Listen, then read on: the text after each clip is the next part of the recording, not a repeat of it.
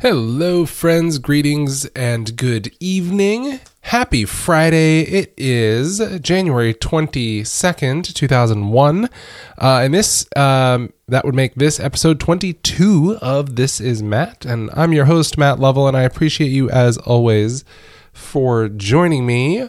And uh, I will admit that tonight I'm not really feeling like um that I have anything like super profound to say. I um I've been kind of pondering what I'm going to talk about and I think I will just openly say like I don't know. I don't know what I want to talk about. Um I just finished watching uh The Bourne Identity, so straight out of I think 2002. Uh, so definitely turn it into a movie night tonight. Um, I am generally feeling a little bit better. So today I think I've probably felt better than I have uh, most of the week, although I think a lot of that is contributed to uh, the fact that I fell asleep this afternoon and had a little cat nap, and that certainly has has helped. I was tired earlier in the day, so um, so we'll see. I, I, this this thing that I've been fighting is is continuing to take its toll on my energy levels, and um, and so we will just see what the weekend brings. But I'm pretty sure that uh, the prescription for me this weekend is continued rest. And so, um, so yeah. But with that, with that in mind, I um, I think that one of the things that I thought about.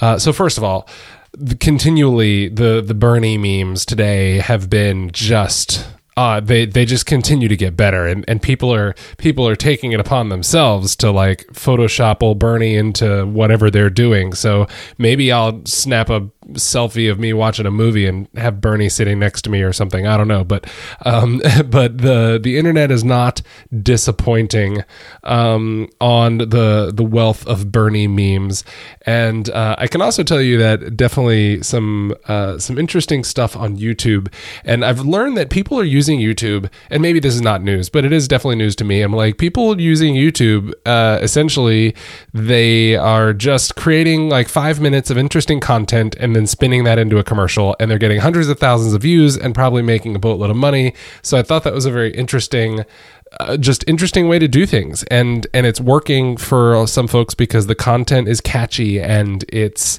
like one of the episodes was about like this little tiny three and a half square meter like segment of land in Manhattan that's privately owned or something like that. And like that's all that and, and it just talks about the history of it and then like spins that into a commercial at the end. Like oh all right this is cool. So kudos to people for figuring out ways to to to turn their creations into you know into regular sources of income. So so that's pretty neat. But youtube for me has definitely turned into a bit of a um a bit of a rabbit hole. I've been going down that quite a bit um and then uh and then i i had a little thought around while I was picking a movie. I don't know if it was it was the other night, but I was thinking about how when we go to the movies, like we well when we used to go to the movies, but um, but back in the day when movie theaters were a thing, um, you know there was a limited selection of movies available. So you know at most maybe you had 24 options, right? So when you went, you made an intentional choice even before you went to the movies to know what you were going to do.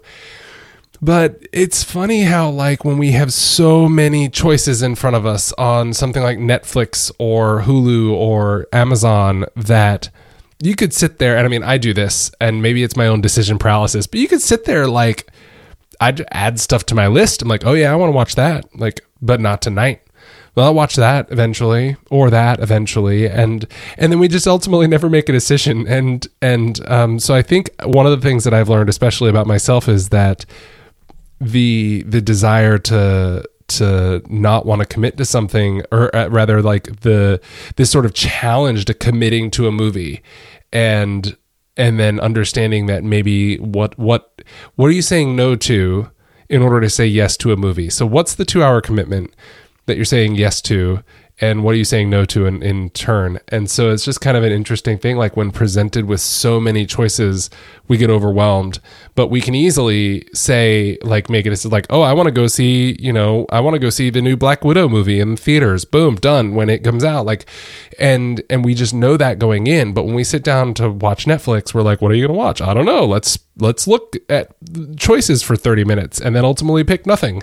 So um anywho, so just reflecting on that, I think it's a great little like illustration of of sort of the overwhelm in our digital space and and how we do have to bring some intentionality to to that digital space, especially when we're faced with so much um, so much information hitting our brains all at once. So, with that, I will sign off for the evening and say good night and um, see you talk to you tomorrow on the 23rd for episode 23. Until then, friends, have a good one. Okay, friends, a little postscript here at the end. I just started it to listen. I always listen to the first few seconds to make sure the audio is okay. And I totally just realized at the beginning of this thing I said it was 2001. So I don't know where the um, the the DeLorean is, but uh, we apparently just went back in time. Some serious business. So um, anywho, that's all. I I totally laughed out loud when I heard it. So I'm leaving it in because that's the way we roll here. So yeah, talk to you later.